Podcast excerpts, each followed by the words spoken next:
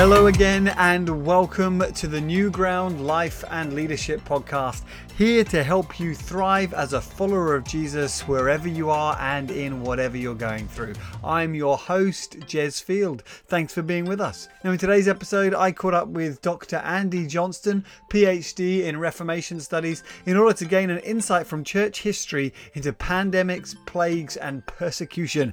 Andy is well known to many of us, having taught church history on various training courses over the years. Currently, he's the lead elder at King's Community Church in Southampton, and so, as well as being an historian, is also working out day to day, week to week, how to lead in church and follow Jesus amidst the current crisis. If you enjoy what you hear, don't forget to like, subscribe, and share wherever you can. But for now, I hope you enjoy my conversation with Dr. Andy Johnston. Okay, well, hello everybody. I'm here with Dr. Andy Johnston, and we're going to be talking about church history and how having a historical perspective helps inform your leadership decisions and helps you uh, process things differently as a church leader and as pastor. And uh, it's great to have you with us, Andy. Hello. Great to be with you, Jez. Long time no see. What is one of the, the things that you've learned either about yourself or about leadership in the last six months?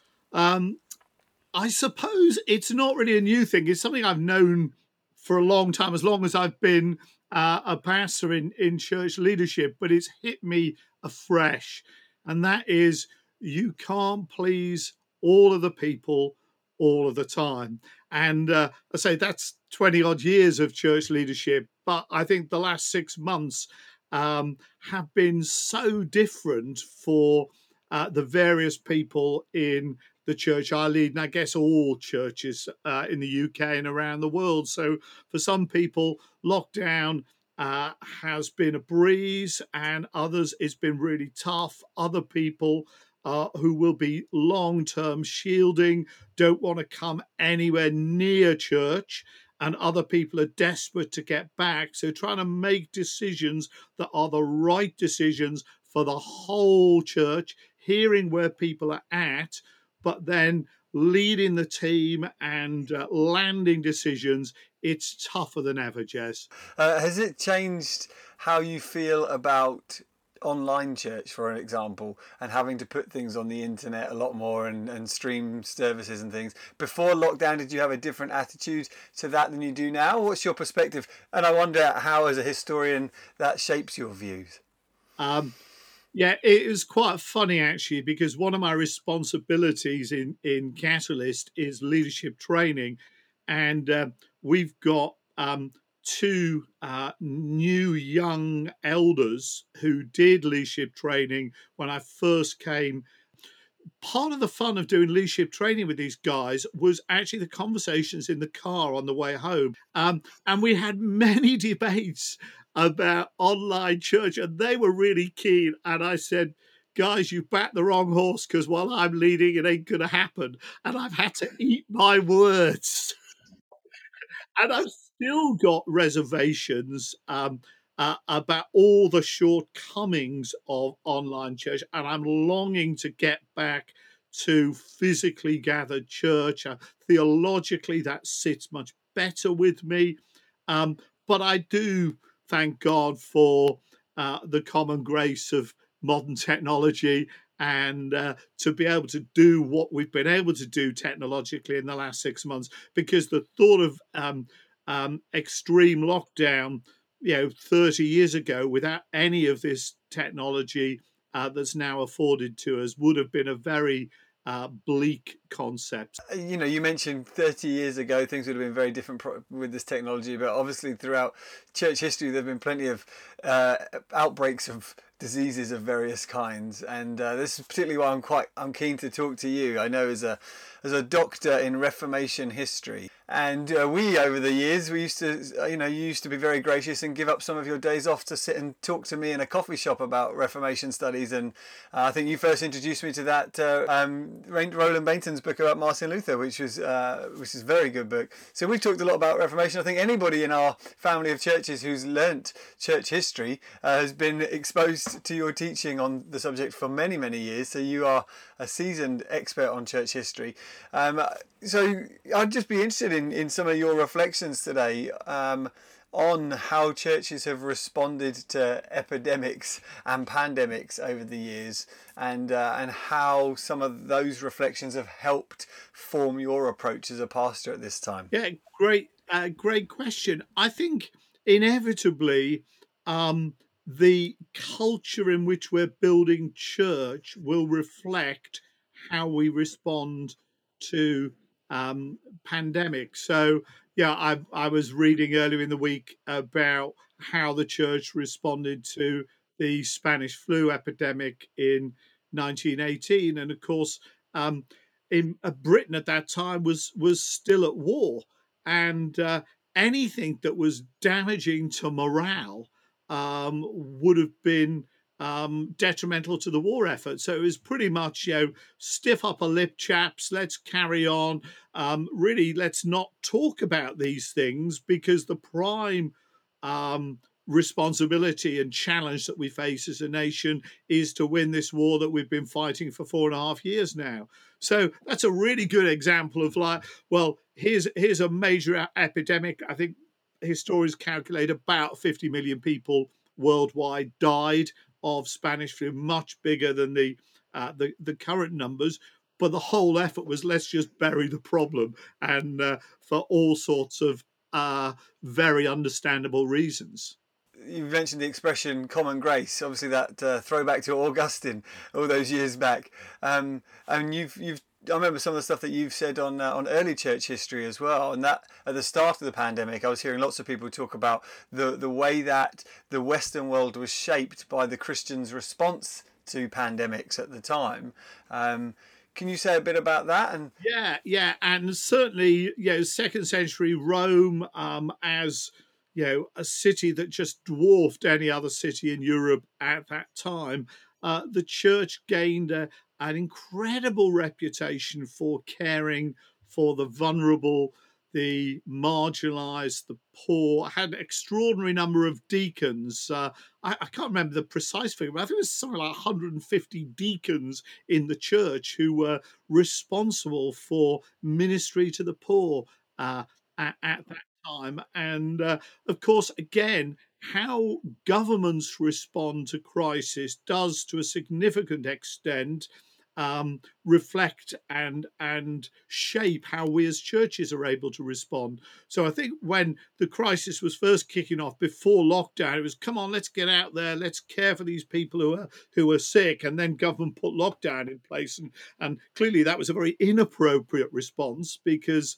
Um, uh, obviously, we have a responsibility to be good citizens, and I think um, the church in the UK reflected that really well in extreme lockdown. And even Boris acknowledged that with the tributes he, he gave to the um, uh, Tim Hughes initiative with the song The Blessing, which was just huge and reflected, I think, the church's heart to stand with the nation. But if you go back to the second century, um, of course, none of that was there. It's like the government isn't doing anything um, because it can't do anything to stop the spread of um, disease and pandemic. And so the church just rolled up its sleeves and got stuck in and and its love for vulnerable people i think was huge in terms of um, the impact it had for for the gospel and i think you know as we move forwards through the winter not so much caring for those who have the virus because that's the job of our amazing NHS in terms of medical care. We can pastorally care for people, but I think the way in which um, our ministries to the poor and the underprivileged, the marginalized um, in our communities, um, the way in which we do ministry to those people is going to be massive. So, you know, we set up a like lots and lots of churches, a, a food center here in um, 2008 after the last crash um, to express our heart and God's heart for um, vulnerable people. And, and it's carried on and served our community and the communities around. But I think it's going to be massive. And we've had huge investment from our local council wanting to support the food centre uh, and various other charities. So we're um, you know preparing ourselves for uh, a major um, uh, initiative or re-engagement in that area of, of ministry. I think it's going to be really important.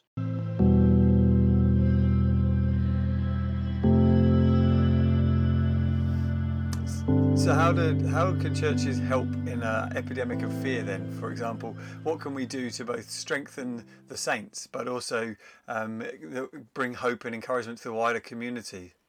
Um, I I think um, actually showing how the gospel uh, is relevant and applies to both um, you know those who don't know Jesus and and people who've walked with Jesus for for, for years. Um, you know the classic Tim Keller thing about Christians are like Coke machines. Um, you put your money in, you press the button, and the Coke never comes out. You always have to kick the machine. And we need to metaphorically kick our congregations with the gospel by reinforcing that Jesus is the one who brings freedom from fear. Jesus is the one who brings hope. That Jesus really is the light of the world. Uh, and and the perfect love really does cast out fear. All the stuff we know, but we have to keep preaching it. I have to preach it to myself, and I have to preach it to my congregation.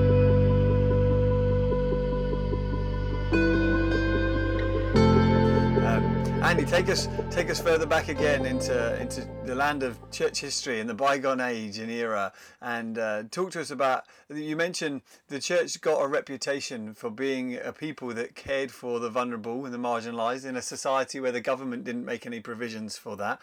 Um, obviously it wasn't just plagues but persecutions that the church had to endure. Um, how how did the various churches respond to the challenges of their age, and uh, what are some and how does some of those lessons that you've studied and thought about inform your your thinking and your day to day life as a leader? Do you think? Oh, that's a that's an interesting one. I assume you're talking about Cyprian of Carthage and the Lapsi in the third century, and then the Donatists as uh, as well. Um, uh, a few decades later, is that what you're talking about? Oh, uh, that that sounds exactly like the sort of thing I'd talk okay, about. Yeah, yeah, yeah. So, yeah, the um, Cyprian of of, of Carthage. Um, it, third century Valerian, who was the emperor at the time, some of the the fiercest um, persecution um, uh, during the the Roman era came from Valerian, and um, if you were willing to swear the oath of loyalty to the emperor, then you were issued with a ticket, um, a libellus, which meant that um, you you uh, bowed the knee to Rome, as it were. And of course, um, uh, many Christians refused to do that. Jesus is Lord, not Caesar.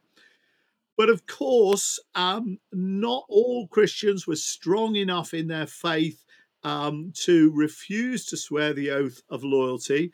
And uh, so that created real problems in the church, particularly after persecution had subsided. What do you do with those people who had p- pulled away and, and backed off? It, I guess it's a similar problem um, to um, the book of Hebrews where the writer is saying, you know, um, obviously there was not the threat of execution, but certainly the threat of persecution and imprisonment.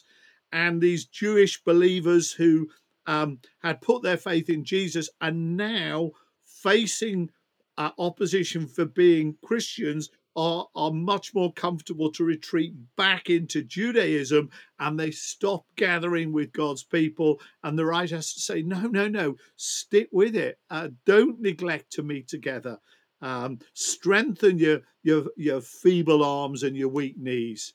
Um, yeah, I've I've encouraged people a, a couple of times. I've put it slightly differently. KCC, we are not quitters. We're going to stick this through and come out the other side stronger in God.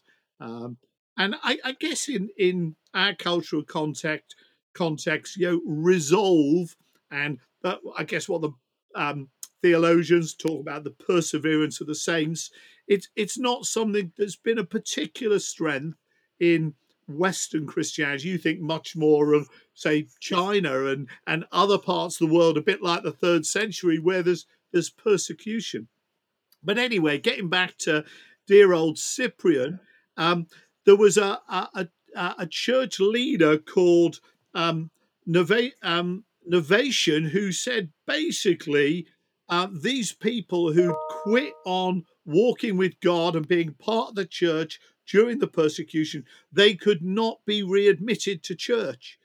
And uh, Cyprian said that they they could. So it's just an example of some real tension in the church, um, and pretty similar with the the Donatists. Um, they were those who'd renounced uh, their Christian f- faith under. Um, sorry, the Donatists were, were not these people. There were groups of people who'd renounced their faith during the persecution of Diocletian, which is the last wave of, of persecution. And they were refused some uh, re entry into the church by these hardliners called the Donatists. And that's where Augustine comes in later on and uh, and condemns the Donatists because the Donatists even went so far as to say that if you, as a believer, had been baptized by somebody who had then renounced their faith, your baptism was invalid and you needed to be rebaptized, which isn't very smart theology, obviously. It strikes me as there is a, a difference at the moment in that people aren't necessarily renouncing their faith, but there is a almost like a just a passive disengaging from church life that might be going on in some households. Have you come across that? And what do you think our responses as pastors ought to be to people that we just haven't heard from for six months? People that we thought we were building with, and it's all just gone quiet on their on their um, front. And I think um, you know a, a, lot of people have stayed um, very connected. But we talked about the advantages of online church. The disadvantage is passivity. You can uh, wake up at quarter to 10. Um, mind you, some of our church would wake up at quarter to 10 when they gather. they'll, they'll switch the television on at like two minutes past. Halfway through, they'll go make their coffee and make a, a bacon butty. They'll you know, they'll stay in their jimmies, um, and that's that's church for the week.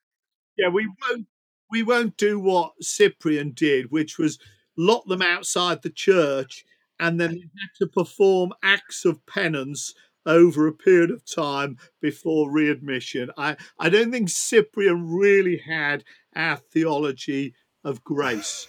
Um, the church has gone soft since then, hasn't it, Andy? Let's be honest. Oh, absolutely. Now, I love the Hillsong line uh, where they get up every Sunday and just say to people in the room, Welcome home. And that's going to be a great moment.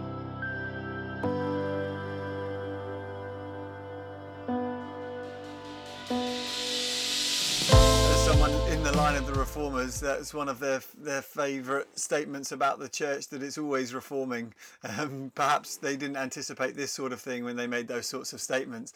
Um, but uh, take take me to take me to Martin Luther, Andy, a big hero of yours. Although I think you're more of a Calvin fan than a Luther, aren't you? Actually, who who would who do you think would win in a fight, or or rather, who's your favourite, Luther or Calvin? Luther would trounce Calvin is in, in a fight, Luther would smash his beer glass and take him on, no doubt. Calvin was so weedy and thin and spindly.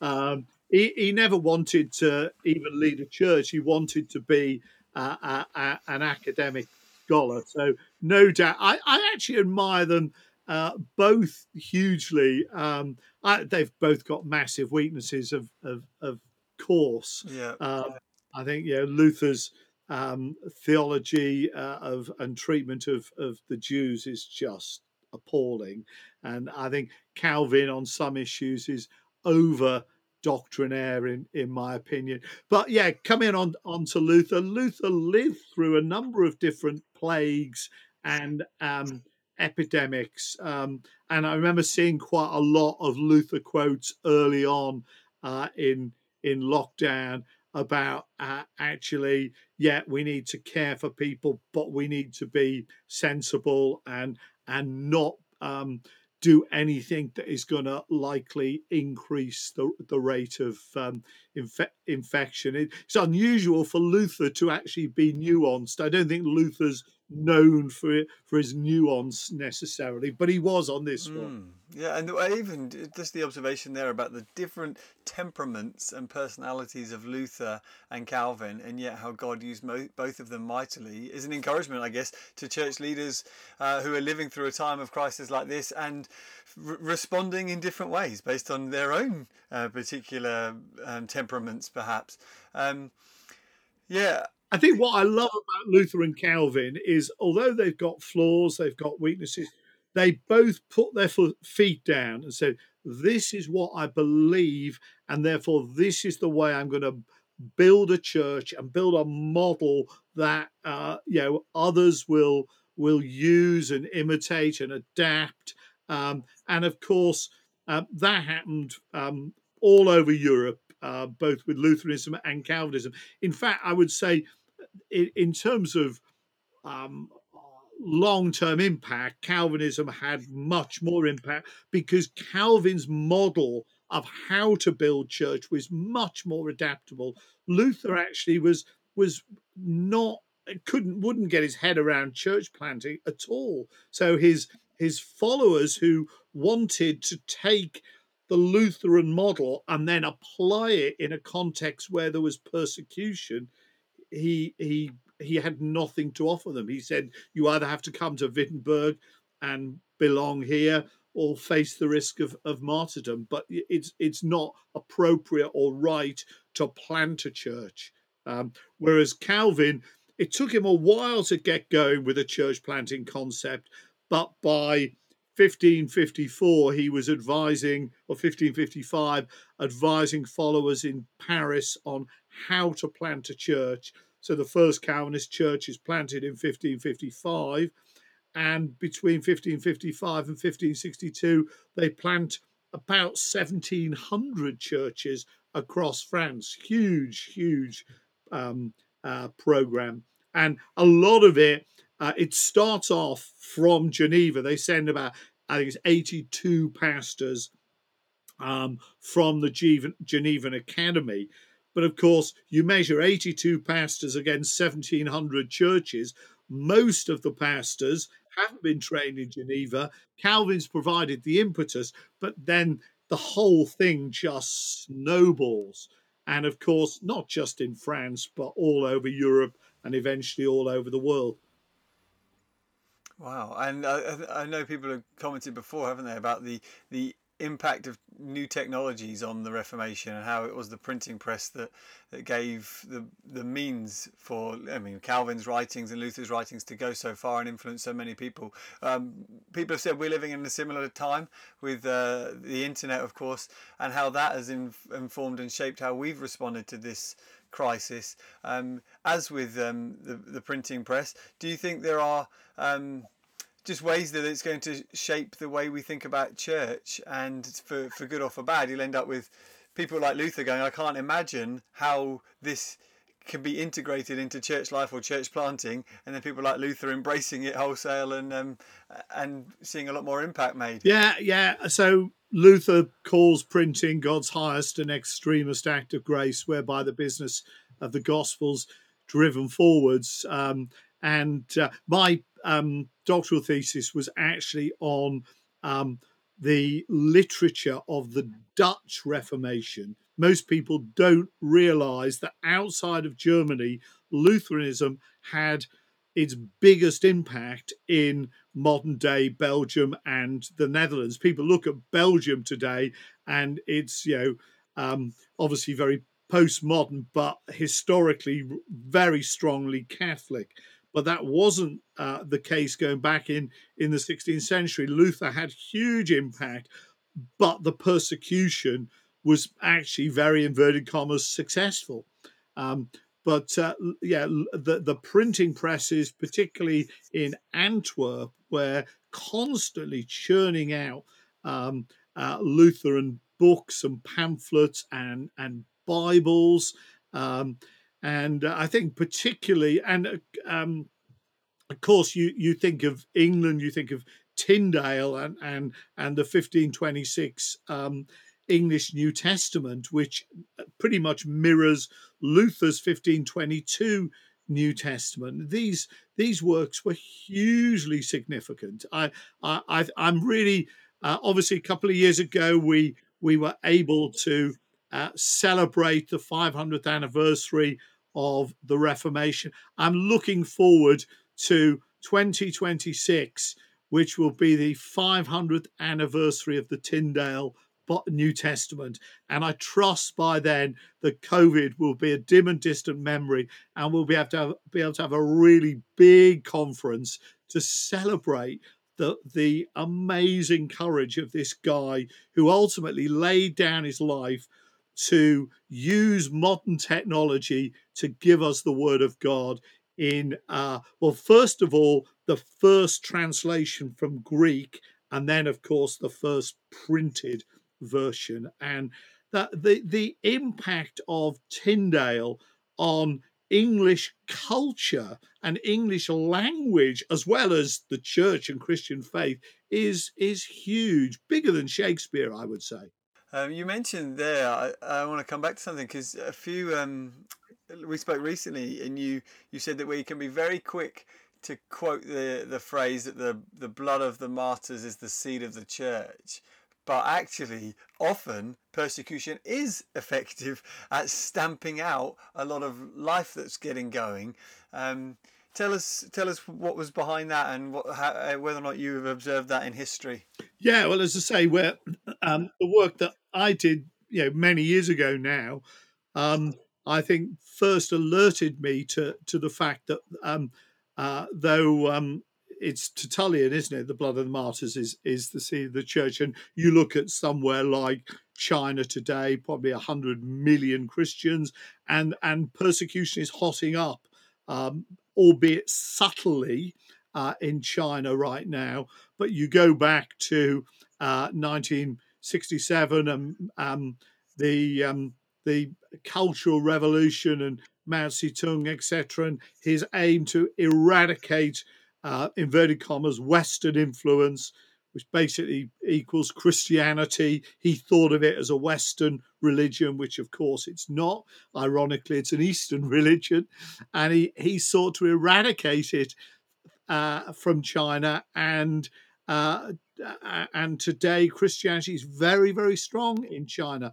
But there are other parts of the world, as I say, modern day Belgium, where um, Christianity, um, uh, sorry, I'll rephrase that, not Christianity, but evangelicalism was pretty much eradicated going back um, 450 to 500 years.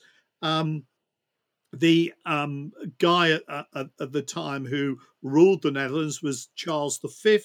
He was the most powerful man in the world at that time. He ruled not just Holland and, and Belgium, he ruled Germany, he ruled Spain and Portugal, he ruled most of Italy, uh, Switzerland, Poland, Central and South America. He was, you know, a massively powerful ruler, and through um, uh, very, very determined policies whereby you could be executed uh, for even owning a Bible in um, Holland or Belgium in the 1530s or 40s. Very, very uh, fierce persecution. Um, uh, so yeah, uh, that's that's the story there. So always when you hear things like that, it's always so sobering because you realise how easy we've got it at our time in history. Um, do you have confidence that in the Western church we're going to be able to not just get through COVID, but that the church would come out stronger by this experience of the pandemic? Or do you think actually, it, do, do you fear that it's going to have negative lasting impact on the religious climate, the cultural, the, the Christian climate of the of the culture? Um, I honestly don't know. I honestly don't know. Um, Christianity in Europe uh, and the United States, um, historically over the last hundred years, has been on a steady downward trajectory. There's, there's no getting away from that. Um, and um, this could accelerate it. It really could. We are at a real seminal moment here in the history of the church in the UK, in Europe, and in uh, the United States. So um, it could be in 10 years from now, um, there are fewer and smaller churches. Uh, it could be that this is a massive turning point for the good. I think the jury's out.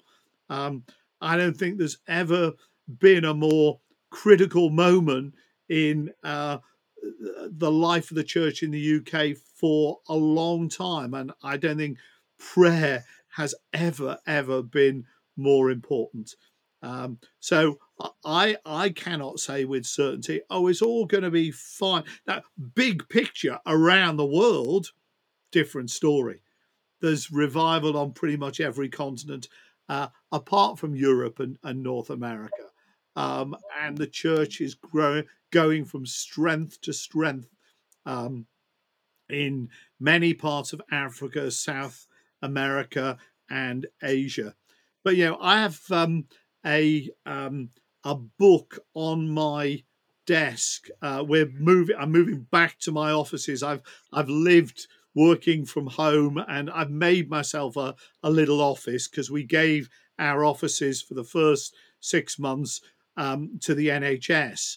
Uh, but we we're getting our offices back, and on my desk in my office, uh, I have a uh, Tyndale New Testament facsimile, an exact replica, and I have it there for a reason, because I want to be reminded every day that Christians in England laid down their lives to give me and you the platform from which we build.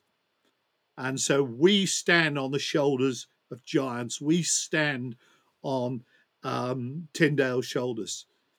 And, and I find that inspiring and sobering as well that actually the ball's in my court. What, what am I going to do? And so I want to do everything I can to make sure that the church comes out of lockdown strong, robust, ready to uh, do all it can to see our nation uh, turn to Christ in, in big numbers. Wow, that's very inspiring, Andy, and a very helpful reminder. I mean, helpful reminder as well that England has not England has been worse than this when it comes to its um, the Christian climate and the health of the church. Um, and I think you mentioned Tyndale, but um, Charles Simeon, is it? I was listening to Mark Sayers, that was it, talk about Charles Simeon and the era of era of Christianity that he was ministering in and the challenge on him. And it does seem that there is moments in history, particularly in Britain, where the, the, the church is almost forced into a place of retreat and regroup and um, they have to straighten out their doctrine, gather again around the gospel, and then believe again for a move of God. Um, and as you said, the church has been in decline. I think it's not just church attendance that's in decline; it's also um, orthodoxy and um, the the influence of the culture in colonizing the church is um, is quite alarming at times at the rate of change in society and the level at which it seems so many people in the church just aren't prepared uh, for thinking through the challenges posed by our culture. Um, give me a, a, closing thought or two, I guess, just some reflections from thinking about um, people like Charles Simeon and, and Tyndale and Luther. some core principles that they grasped to help them stay faithful and burn red hot in a world that was hell bent on stamping their voice out? Um, yeah, a really good question. I think some of the things that we've already touched on uh, sovereignty of God, He's a big God. Um, uh, perseverance of the saints, put your feet down, uh, do it for the long haul. Richard Baxter is a great hero of of mine. Like went went to Kidderminster uh, in the 1640s. There's a tiny handful of people in the town. The town's I know just over a thousand people. After 12 years, he's gathered uh, 800 committed people in the church, it's vast majority of the town, and he does it by house to house visitation. Um, work hard. I don't think um, like we we know it's all dependent on God's grace. The Apostle Paul's clear on that, but the Apostle Paul also says, "I work harder than any of you," and we we um, it's never been more important to work hard. It's interesting. I think there's been a lot of talk about Sabbath rest. I don't think I'm very good at that. I need to learn how to rest well um, and and uh, take time to recharge, uh, not just physical rest but spiritual rest, um, in order to work hard.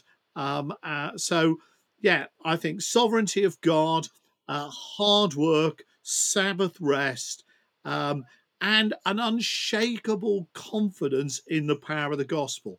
Um, and uh, you look at any of these these guys, um, they um, you know they are absolutely rock solid in terms of their confidence that Jesus has changed my life. He can change yours, and he can change a nation. Mm. Wow, wonderful, Andy. This has been so helpful.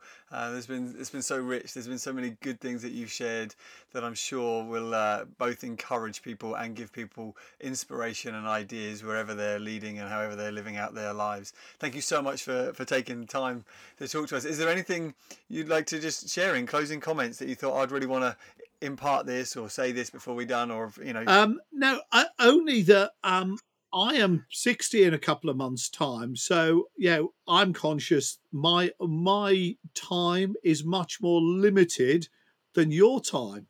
And so I think actually uh, pastors in their 30s like you um, uh, you know, I think there's there's huge challenge, huge responsibility. One of the things I have loved doing the last few years is is seeing leaders emerge here in their 20s and 30s. And so that when I am long gone, uh, the church is in good hands, that we've built teams that are uh, robust, healthy, and young but spiritually mature. So it's over to you, Jez. Wow. What an inspiring call to faithfulness and action that is. I hope you enjoyed the conversation this week and that it's inspired you to keep trusting God in these rapidly changing times. I do so appreciate Andy's historic perspective. It helps us to find a sure footing and reminds us that whereas we only think in terms of years and decades, God is patient, often waiting and working over centuries to fulfill his purposes. Well, next week we're moving from the historic to the contemporary as we consider tips for maintaining effective mental health with Christian psychologist, author, and well known speaker Dr. Kate Middleton. Here's a snippet from that conversation our approach to God and spiritual space and worship. You know, I've I've been seeing a lot more interest in sort of contemplative space, quiet spaces, things like mindfulness meditation, which follows in part a cultural move towards some of those things outside of the church, but also within the church. I think is a general sort of move of, of, of something of how we are as people are needing to connect with God in the culture in which we're doing our life and ministry. There's a sort of balance to that, a counteracting to it. I hope you're looking forward to it. It will be out on Monday, the 28th of December. A nice little late Christmas gift for you. In the meantime, all that's left is for me to wish you all a very happy Christmas. I pray that you'll be captivated afresh by the marvel and the wonder of the incarnation. God bless you.